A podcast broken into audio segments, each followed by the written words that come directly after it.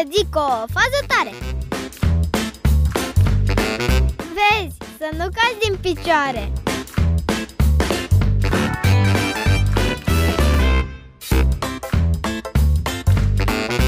Când spun Google, nu mai este nevoie de nicio altă prezentare. Toată lumea știe ce este și ce face a devenit un instrument pe care îl folosim deseori pentru a găsi anumite răspunsuri la întrebările noastre. În 1998, când a luat naștere acest motor de căutare, fondatorii s-au gândit la ce nume să pună invenției lor. Și nu, nu Google a fost primul nume la care s-au gândit. Prima dată, Google s-a numit Masaj pe spate. Da, da, ai auzit bine. Inițial, Google trebuia să se numească masaj pe spate sau back rub în limba engleză.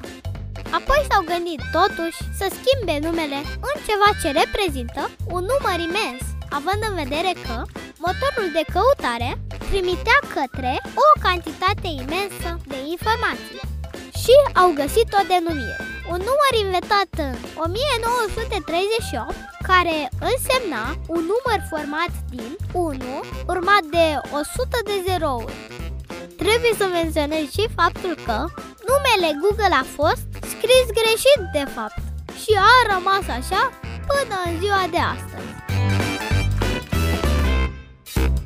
Hmm, cred că mai mult îmi plăcea primul nume decât Google.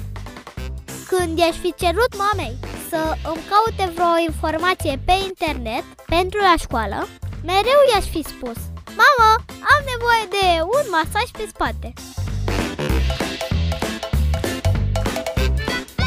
Trăim într-o lume trăznită Dar să nu uităm că și noi facem parte din ea. Sunt Eva Bianca Iar tu tocmai ai ascultat o fază tare